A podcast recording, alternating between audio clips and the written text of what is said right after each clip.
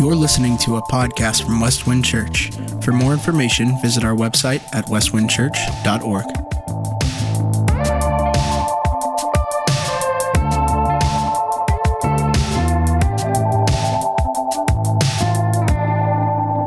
Acts chapter 20. Want to encourage you to dive in there. Uh, we're going to finish off Acts 20. We began the talk uh, last week. We're doing a mini series uh, in Acts 20, uh, the disciple making church. And as I processed uh, this chapter, it was just so beautiful uh, how Paul and his team were committed to fulfilling the Great Commission. Let me show you that passage again Matthew 28 we have a good sense of where Jesus was at, a place in Galilee called Mount Arbel. Mount Arbel hovers over the Sea of Galilee in the northern part, and it's about 700 feet. It's just majestic. And when you go up there, you can just kind of picture yourself with Jesus given this great commission. All authority in heaven and on earth has been given to me, therefore, do what? Go. Go into all the world. There's a 360 view of all the world and make disciples of all nations. How do you do that? It starts with baptism. Isn't it interesting that Jesus puts baptism first? It's because of what uh, Caleb, Caitlin said, um, identifying with the death, burial, and resurrection of Christ, following Jesus, who was baptized by John the Baptist. Baptism's a big deal. So to become a disciple, it's to be baptized as a believer. And then notice the second thing teaching them to obey everything I've commanded you. Lo, I'm with you always, even to the ends of the age. Folks, this is beautiful. Baptizing, teaching. And so, as Caitlin said, uh, we do. We have a bonus Sunday. So, we're going to be doing baptism next week and then Easter. We're just rejoicing already. We have some students, some adults signed up, moving forward with obedience of faith. But when I think about making disciples, these past uh, few weeks have just been exceptional, folks. We had about 30 plus people at the Spiritual Pathways Retreat. If you were at the Spiritual Pathways Retreat and you enjoyed it, why don't you give a woohoo, Caitlin style? Kinda. One guy just smirked, not gonna do it. It was a woohoo, wasn't it? It was a God time. It was just majestic what God did. And we discovered our spiritual pathways, how to encounter God. That's part of uh, being a disciple of Jesus. And then tomorrow night, folks, we launch our third session for Leadership Pipeline. And we have a grand group coming out, some new folks in our church, and we are so excited to continue the process of disciple making. So, Acts 20, hopefully you have your Connect card. Again, this is part two of the disciple making church. Let me share with you the blessing. Because of the mandate of Christ, Westwind Church must prioritize being a disciple making church. And as I've illustrated, it's happening here. And thank God for your commitment to following after Christ, for your commitment to growing in the grace and knowledge of our Lord and Savior Jesus Christ, to being equipped as leaders, to taking next steps in your faith journey. Uh, what a joy it is to pastor uh, Westwind Church. So stand with me. We're going to look at four priorities, the total of seven from Acts 20. Hopefully, you have your Bibles out. So many of you do. Way to go. This is a Bible church, right? Uh, people of the book. So, so encouraging. So, priority number four prioritize disciple making churches prioritize the gospel and you're going to see in acts 20 this is paul's heart and he just kind of oozes it time and time again and so track with me uh, verses 17 through 21 now from miletus paul he sent to Ephesus and called for the elders of the church. And I need to pause and connect the dots from last week. Remember, he's on a mission trip. He has nine team members. They're heading to Jerusalem to do what? Provide care, financial support for the church in Jerusalem and Israel that is famine stricken. He really wanted to stop at Ephesus, but he was so urgent to get the relief there, he just meets with the elders at a place called Miletus. So they travel about a two day journey to meet him there. And now, what we're going to see in Acts 20 is Paul meeting with the elders of the church at Ephesus, where he served over two years. So, application right out of the gate. For those serving in the role of elder technical, this is directly to you. However, we're all called to be shepherds of the flock of God, whether it's children's ministry, youth ministry, whether it's in our home, husband, wife, with the kids. We're all called to uh, shepherd the flock. So these principles, which are given to elders, are all true for the body of Christ. And so, continuing on, and when they came to him, meaning the elders from Ephesus came to Paul at Miletus, he said to them, You know, for the first day I set foot in Asia, how I was with you the whole time Notice his heart here serving the Lord with all humility, with tears, and with trials that came to me through the plots of the Jews. And that's been the common theme. And that I did not shrink back from proclaiming to you anything that was profitable, or from teaching it to you in public and from house to house. I testified to both Jews and Greeks about two things. This is the gospel about repentance towards God and faith in our Lord Jesus Christ. Please be seated. And so basically, Paul is saying to the elders of Ephesus, he's saying, You know something. You have record. You lived with me. You walked with me. There is an eyewitness testimony that for two years I was gospel centric. I didn't get off point. I testified that Jesus Christ is Lord and that we are called to two things repentance towards God and faith in our Lord Jesus Christ. I would like to suggest this. Paul kept the main thing the main thing. Can you imagine going through the suffering that the Apostle Paul went through? One thing after another, one attack. And it was hard, it was difficult, but he never got off point. Why? He knew Romans 1 16 through 17 that the gospel is the power of God unto salvation, first to the Jew, then to the Greek. Why? Because the just shall live by faith. Paul knew that. And so he didn't really care so much about his hurdles, his hardship, his pain. He was gospel centric. And friends, to be a disciple making church, elders of Westwind staying focused on the main thing the gospel of Jesus Christ. Now, in your handout, I want to highlight two things that are essential. And there's a little bit of debate about this in Christendom today, but I want to encourage you not in the Bible. Every time you and I have the privilege to share the gospel of Jesus Christ, it will have two components. Component number one repentance. And again, that's one of those things that sometimes we just kind of shelf these days. It's not too appealing to talk about repentance. But can I encourage you? Repentance is a gift, it's something that God does in and through us. You know what repentance simply is? It's the Spirit of God working in concert with the Word of God to convict us of what? Sin that I'm going my way, sin's way, self way. I'm doing my own thing. I've turned my back on God. I'm going the wrong way. Repentance says God works a supernatural gift, and I go God's way. That's repentance. That happened to me when I was 19, and I recognized I was a sinner.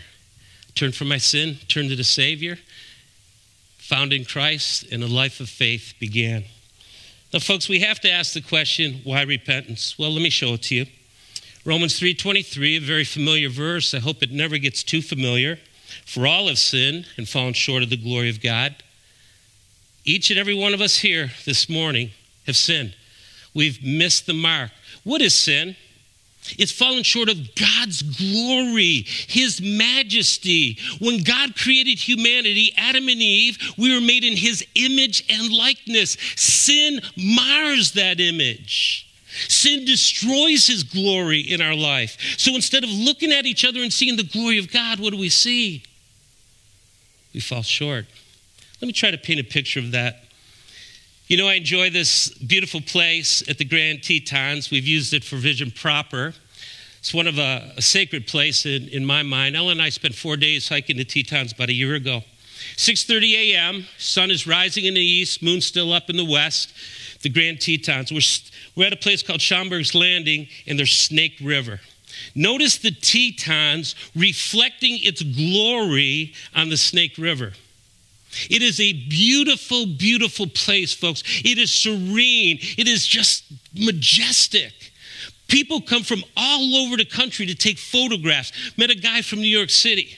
But just imagine during that time, and there were hundreds of people at Schwabacher's Landing, cameras going, majesty, experiencing the glory of the Tetons on the river. Just imagine I take this stone and I skip it across the Snake River. What would happen? Ripple effect. How do you think the photographers would feel? Not very happy. Because what I just did was I marred the image, the glorious image of the Teton on the Snake River. And the ripples ruined that majestic moment. That's what happened when sin entered the world. Sin stained our soul, it marred God's glorious image in us. So let me highlight a few of the things. It's not only true of Adam and Eve, it's true of everyone. Romans 5:12 says, "Therefore, just as sin entered the world through one man and death through sin, in this way death spread to all men. Notice the next phrase because all have sinned. It's an absolute inclusive reality. All of us have been marred through sin. We've fallen short of God's glory. His image has been deteriorated. Now, what happens? Isaiah 59 2 says, But your iniquities, your sin, have built barriers between you and your God, and your sins have made him, and this is a hard phrase, folks, hide his face from you so that he does not listen. That was never God's intention. He created humanity for fellowship, but because he is perfectly holy, sin separates us from God. And notice this, the kicker, Romans 6:23, for the wages of sin is Folks, this is sobering. It's death, it's death spiritually. Romans 6 says we become slaves to sin and we must, as slaves, obey our master. But guess what? There's great news this morning. There is the gospel of Jesus Christ. So not only do we recognize through the Spirit and Word of God we've sinned, we've repent, we turn to go God's way. How do we do that? Gospel truth number two we put our faith in Jesus Christ. So Romans 6:23 is hard for the wages of sin is death, but look at the contrast, but the gift of God is eternal life in through and by Jesus Christ our Lord. Friends, that's that beautiful word charis. It's grace. It's all by grace. You're saved by faith through grace. And the object of our faith is the key here. Please hear me again. We've talked about this in the past. Sometimes we think it's the amount of our faith. You know what Jesus says? No. It has nothing to do with the amount of your faith. Jesus says if you have faith the size of a mustard seed, what? You can move a mountain.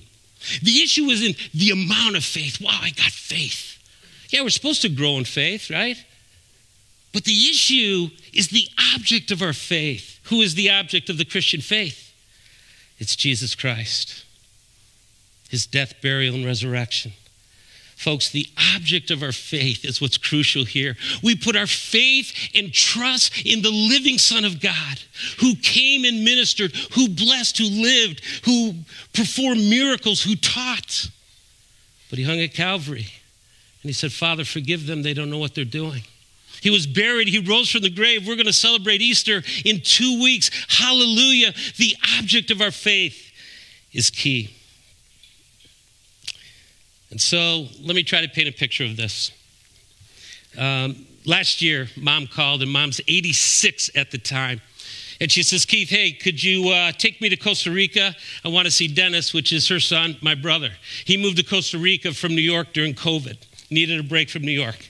So he gets to Costa Rica. Mom says, Can you take me there? I'll check into it, mom. Next thing you know, we're going to Costa Rica. This is about a year ago. Then here comes mom, and here's what she says I have this on my bucket list. Can you take me zip lining in Costa Rica? Mind you, mom's 86 years old, okay? I says, Well, I just always try to just lean in and say, Well, mom, I'll check it out. Well, check it out. Here's mom with her two sons and Ellen. She's the gal in front. Now, mom's 100 pounds soaking wet okay? When she put on this gear, I was like, I'm not sure this is a good thing. So we load up the vehicle, we head up to the top of the mountain. Let me show you another photo. Mom's getting ready on platform number one. That's mom. I already went out, I'm on platform number two. Here's what our guides told us You have one option to turn back. You can go from one to two. If it doesn't work, we can get you home. But if you go from two to three, you're going to finish all 12. I said, That's a blessing and that's a challenge. So I went on my platform two. Let me show you a picture of mom flying through the air. This is the coolest picture for me. There's mom. And she heads over to the platform, and I welcome mom. We give a hug, and I'm like, man, I hope she turns back. So, so I said, what do you think, mom? What do you think? She's like, let's go. I was like, oh no. so here's the deal, folks. Um, this was one of the coolest experiences. What a beautiful memory we have. But why did mom do something so risky at age 86? Think about it. She had no idea where we were going ziplining. She had no relationship with the resort or the guides. She had no idea about cables and trees and this and carabiners and that. She had no concept of what it was like to zipline. Why did she go? She had faith in who? Her sons, her daughter in law. We had mom's back. There is no way I would risk if I thought there was any kind of safety issue of mom keeping the go forward. Now, in the scheme of things, there was 12 platforms. Mom did three solo, nine tandem. And I tell you, those, those guys in Costa Rica loaded up with mom together. And when we got down to the base, Dennis and I whipped out some cash together, tipped these guys, and said, You took care of mom. Thank you. But the key is, mom did that for one reason she had faith in her sons that we would take care of her. And so here's the beautiful thing mom knows us. She knows we love her, right? I'm 60 plus. That's my mom. We're in this relationship. And the same is true with Jesus. The more we get to know him, both the truth of the person of Christ and the intimacy of the person of Christ. John 5 you know, the abiding in Christ, the, the walking with Christ, walking in the Spirit, the more faith we'll have. And so the question we have to ask today as we think about being gospel centric, number one, and there should be a point in time, folks, where you'll know this. Did, have you recognized your sinner? You're going the wrong way, your way, self way. You turn around by the conviction of the word, conviction of the spirit, and you go God's way. You put your faith and trust in Christ. The object of our salvation is Jesus Christ our Lord. Amen? Thank God for that.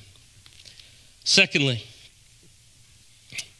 priority number five disciple making churches prioritize finishing well finishing well. Again, I'm just walking through this beautiful passage. Look at verses 22 through 24. So remember, Paul spent two years with the Ephesian elders, this kind of testimony time. He's wrapping up, he's summarizing, he's given some challenges. Here's what he says he says, And now I am on my way to Jerusalem. This is the relief effort. They took up collections in the various churches that were planted. There's nine team members holding Paul financially accountable. They're going to Jerusalem to help the church there, to unify the church there. But notice what happens here.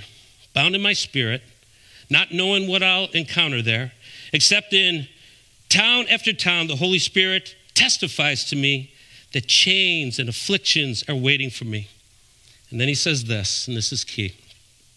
But I count my life of no value to myself, so that I may finish the course and the ministry I received from the Lord Jesus. We're back to gospel centric to testify to the gospel of God's grace. And friends, here's the encouragement this morning. Paul says, you know, metaphorically, my heart's desire is singular. I want to run the spiritual race, which Paul likens to a marathon, not a sprint. I want to run this spiritual marathon and I want to finish and hear Jesus say, Well done, good and faithful servant. Is that your goal this morning? To finish well? It's a beautiful goal, folks. Paul, in his final epistle before he's martyred in Rome, he says this I have fought the good fight. I have finished the course. I've kept the faith. Now there's laid up for me a crown of righteousness, which the Lord, the righteous judge, will award to me on that day, but not only to me, but to all who love his appearing. I finished the course, Paul says, this spiritual marathon. Now, can I encourage you? today? Because this is a serious, serious topic in Scripture. It's easier said than done to finish well. It just is. I had a professor in seminary. His name is Dr. Robert Clinton. If you want to learn about leadership, please just go online, uh, listen to Clinton. He spent his whole ministry career doing one thing studying leaders in the Bible. You know how many leaders there are in the Bible? Clinton would say at least 800 leaders that God interacted with, worked with. He said there's enough information on about 100 leaders to get a sense of how well they did in their spiritual marathon. Then he extracted 50 of the 100, and there was enough information to study these leaders deeply. Dr. Robert Clinton came up with four categories of leaders and how they finished the race in Scripture. Let me see if you can identify with any of these. The first one is cut off early. Cut off early. These are individuals like Samson, a judge, a man of God who got distracted by lesser living, sinful lifestyle. Got cut off early. If you know the story, basically pulled the temple down and crushed them. Secondly, finished poorly. Individuals like King Saul, the first king of Israel. Maybe you're familiar with Demas, a co worker of the Apostle Paul Paul says this in 2 Timothy Demas loved this present world and forsook me. We never hear of Demas again. He finished poorly at best. Third, finished so so. And this is a hard one for me here. King David, I put, actually, Robert Clinton puts in this list. You know why? David started out as a shepherd boy with a heart for God. But, friends, it didn't stay like that. David drifted on numerous occasions, including adultery and murder. His son Solomon, read 1 Kings 5, started out being endowed with wisdom from above, and what happens? He gets distracted again, too, from foreign women and finishes so so. But then there's the group, and I hope this is true for the vast majority of us here today the group that finishes well. You know some of the names Joshua and Caleb. Deborah, one of the judges, Esther, the teenage queen, Mary, the mother of Jesus, Paul and Peter, individuals that finished well. So, folks, there's four categories right there that have been highlighted through a lifetime of study of leaders in Scripture. Given your current race right now, given the current spiritual trajectory you're on, where do you think you would end up? Would you finish well? Would you hear the Lord say, Well done, good and faithful servant? Or is there anything in your life today that would warrant getting cut off early, finished poorly, or finishing so so? God longs for you to finish this race well. You know what Clinton concluded? And this is a daunting statistic. It's very sobering to me. It's a warning. One out of three leaders in Scripture out of the group of 50 finished well. Friends, that's not good statistics. What that means in this group right here today, potentially only one out of three will finish well. We get to choose. Paul says, I want to testify of the gospel. I want to finish well. I want to go all in and, and honor the Lord. So, I could give you this morning dozens of reasons to purpose to finish well, but I just want to give you two. Uh, reason number one finishing well makes the gospel believable. Please hear me, folks. We're not talking about perfection. Peter wasn't perfect, right? He denied the Lord three times, but he got back into the game. We're not talking about perfection, we're talking about direction. Finishing well makes the gospel believable. When I study and read the life of the Apostle Paul, he inspires me. Oh my goodness, he hated Christ, he persecuted the church, and yet he goes through all this suffering and heartache and he finishes well. That inspires me. When I read about Billy Graham, who almost turned 100 before he went to glory, and knowing about the Modesto Manifesto, and for 70 years was all in finishing well. That inspires. Paul says this, 2 Corinthians 3 2, you yourselves are a letter written on our hearts, recognized and read by everyone. You see, the gospel goes forth, folks, in two ways in word, repentance and faith, and in testimony, indeed. People watch Paul's life, and his life was transformational. Your life speaks. Is it a fragrance for Christ? Or the ripple effects that are just, ugh. Let your life speak. You're a living letter. Secondly, finishing well brings glory to God. John chapter 17 is one of the most beautiful chapters in Scripture. It's called the High Priestly Prayer. It's right before Jesus goes to Calvary, before he's arrested. So he prays this prayer, and we have record of it. He says, Father, I've glorified you on earth by completing the work you gave me to do. Think about it. He had a work, right? Calvary, we know that. I've glorified you, Father, by finishing well, by completing the work, by dying, by resurrecting and commissioning my servants to take the gospel to the ends of the earth. Those are two of many, many reasons to finish well. Priority number th- six disciple making church prioritize teaching all of Scripture. So, track with me here, verses 25 through 27. Again, Paul with the Ephesian elders, he's kind of recounting two years. Here's what he says And now I know that none of you will ever see my face again. Every one I went about preaching the kingdom to, therefore, I testify to you this day that I am innocent of everyone's blood. And notice this next phrase For I did not shrink back from declaring to you the whole plan of God.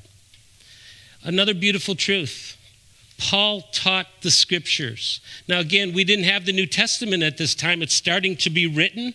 So basically, we had the 39 books of the Old Testament, right? Genesis to Malachi.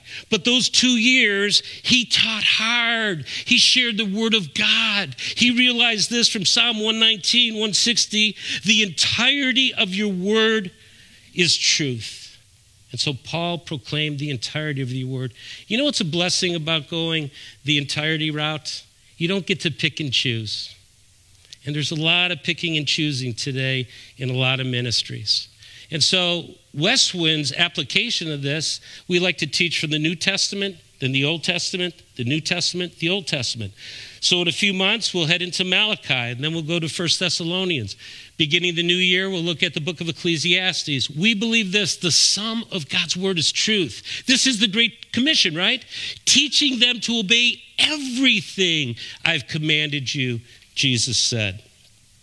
And so, why do we teach the whole counsel of God? Again, I could give dozens of reasons, but let me present two right now. Number one, purity of life. And friends, this is so important in the day and age we live. David cried out, Lord, how can a young man keep his way pure?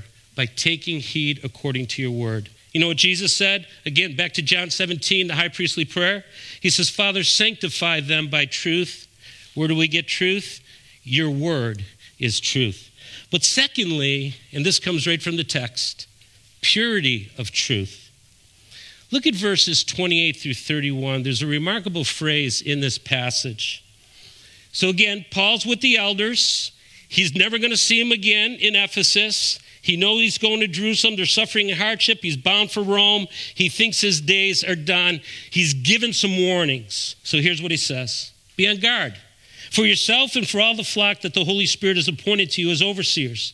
To do what, elders? To shepherd the church of God, which he purchased with his own blood. And then here's what Paul says I know that after my departure, listen to this metaphor here. If you're an agrarian society, savage wolves aren't a very popular thing, especially for shepherds. He says, I know after my departure, savage wolves will come in among you, not sparing the flock. This is a warning. This is devastating. The sheep can be devoured. He says, Men will rise up from your own number. From within the church, there's going to be problems. And then notice this next phrase with deviant doctrines to lure the disciples into following them. And all you have to do is look at church history. You see this all the time. That's why many councils were put together. That's why many heresies had to be eradicated. And so, therefore, what does he say? Be on the alert, remembering that night and day for three years I did not stop warning each one of you with tears. So this past Thursday, I asked the elders about this. I said, hey guys, give me a little help. What are some of the deviant doctrines that you see happening in 21st century evangelicalism, even in the church? The first one that came out was universalism. This has been around, it's been more popular in the past 30 to 40 years. Do you know what universalism teaches? It's real simple. There's many ways to God. You choose your way, I choose my way, just as long as you're sincere, it's all good. There's no uniqueness about the Christian doctrine, about Jesus Christ, his death, burial, and resurrection. All roads lead to heaven. I hope you realize that's not true. Jesus says, I am the way, I am the truth, I am the life. No one comes to the Father except through me. Universalism isn't true. Be gracious, but bring the gospel. Secondly, one of our elders says, We're challenged today, the church, with our sexual identity. And again, because time is limited here, all I want to encourage you to do is, as our culture struggles, as the church struggles, be people of the book. Let the Word of God establish our identity, who we are, how God created us. Go back to the text. Let the text speak, not the culture speak. Don't go with the popular opinion. Be sensitive, be loving, be caring. But let Scripture speak regarding our identity. And third, biblical illiteracy. I thought this was an interesting one. Jason Dean brought that up, and I agree with Jason. And I could give you statistic after statistic, folks. We really have had a landslide of a lack of biblical literacy. We're no longer, as the church now, I'm not talking about the world, people of the book read a story the other day. It was kind of a kooky story. 17 year old girl passes out at work, so they treat her. And come to find out, she testifies that she lives on uh, uh, McDonald's McNuggets and, and, and fries. That's what she's lived on for years. That's basically been her diet for years. So let me show you a picture of this. And so, uh, as she told her story, uh, her and her boyfriend daily, regularly, for years, um, lives on McNuggets and fries. No fruits, no vegetables, McNuggets and fries. So she learned the hard way man shall not live by, you finish it. Yeah. Sorry. Ellen kind of laughed, so I said, okay, maybe I'll use it. Yeah. Man shall not live by McNuggets alone, but by every word that proceeds in the mouth of God. And folks, yeah, it's humorous, it's silly, but it's true sometimes. Where do we get our truth? Jesus said, by every word that comes from the mouth of God, being people of the book. What a blessing it is to live like that. And so, how do we do this? Paul gives us two things. Can I mention it to you? Number one, he says personal soul care. And elders, again, this is a directive to you, but I think the application is for all of us. If we're going to shepherd our families, if we're going to shepherd our home, if we're going to be shepherds uh, within our sphere of influence, personal soul care. Where do I get that? Look at verse 28.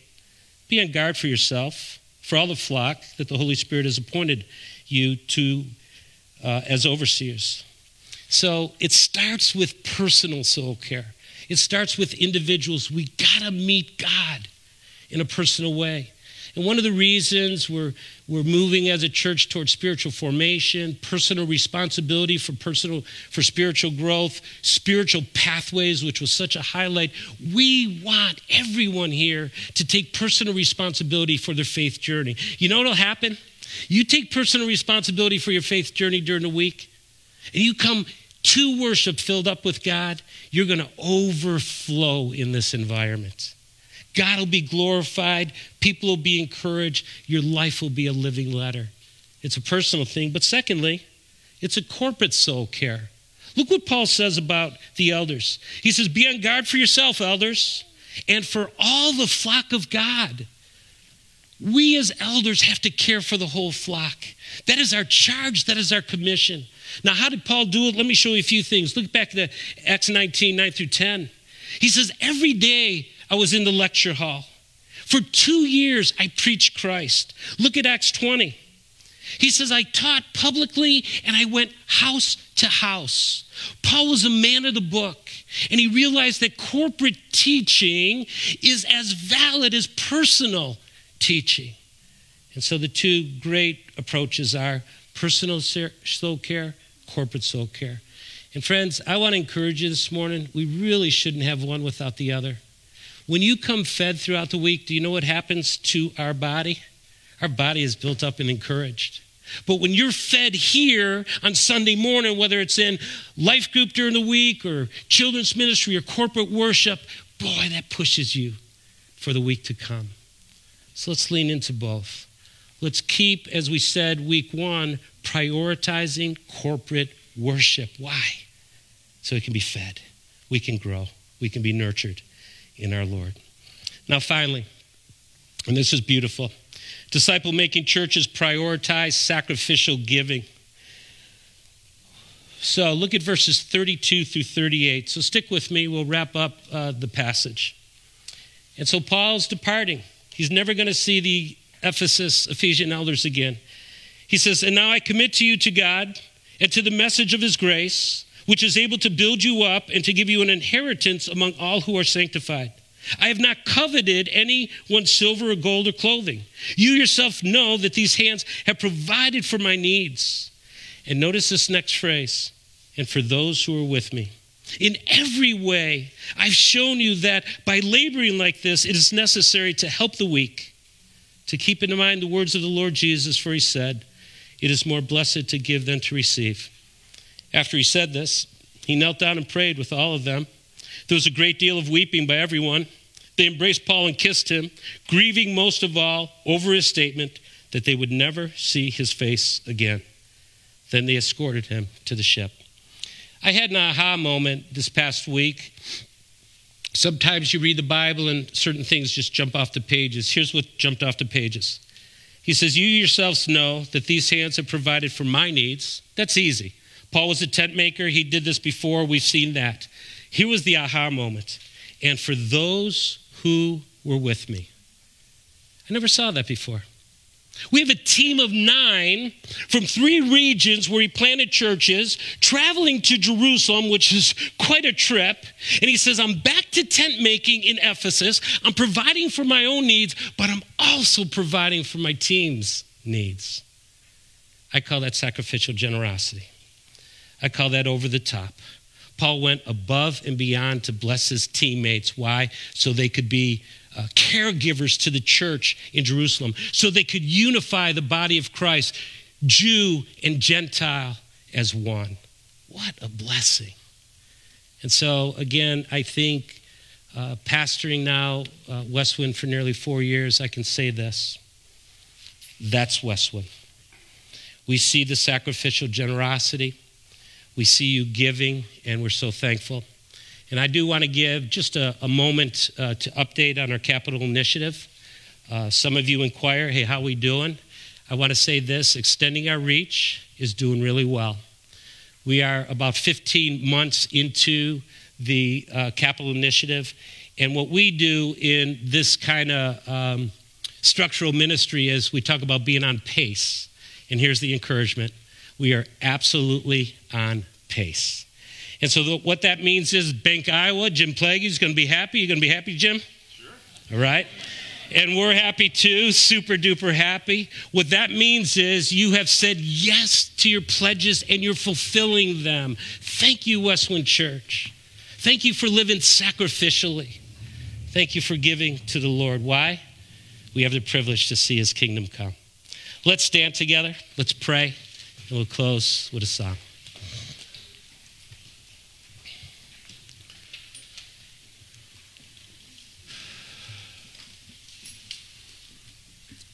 Father, what a blessing to see the life of Paul changed by the gospel. Thank you that the gospel is the power of God unto salvation. And thank you, Father, in Jesus' name that Westwind Church is a gospel centric church. And I pray your spirit would do a work in all our lives, Lord. To realize that, yes, we've marred your glory. And we can repent of that. We can turn from ourself and sin and turn to you, Lord, and put our faith and trust in Jesus. And Father, we ask for your glory if, if someone hasn't crossed the line of faith, turned from their sin, turned to the Savior, you would bring that holy work today. Father, thank you for your word. All of it, Genesis to Revelation. We never want to pick and choose, Lord. We do believe with all our heart your word is living, it's active, it's sharper than any two edged sword, and it's able to judge the thoughts and intentions of our hearts. Keep making us a people of the book, Father. Thank you, Lord, for a church that reflects the generosity of God. So many have been so sacrificial over the past year plus. We give you glory for that. And so, Father, two weeks to reflect on what it means to be a disciple making church. We're on a journey, we know that. We haven't perfected anything, but we're directed to you. Keep growing us, Father, we pray. Thank you for our Vision Proper team. They've helped so much in the past year. Thank you for beautiful spaces like the Spirit Sacred Pathways Retreat, for Leadership Pipeline tomorrow. We ask your blessing on that group gathering. Thank you for those who are saying yes to baptism, Lord, to celebrate the death, burial, and resurrection of Christ. Hallelujah. There's so much to give thanks for. And so, Father, we stand in awe of you and we give thanks in Jesus' name. Amen.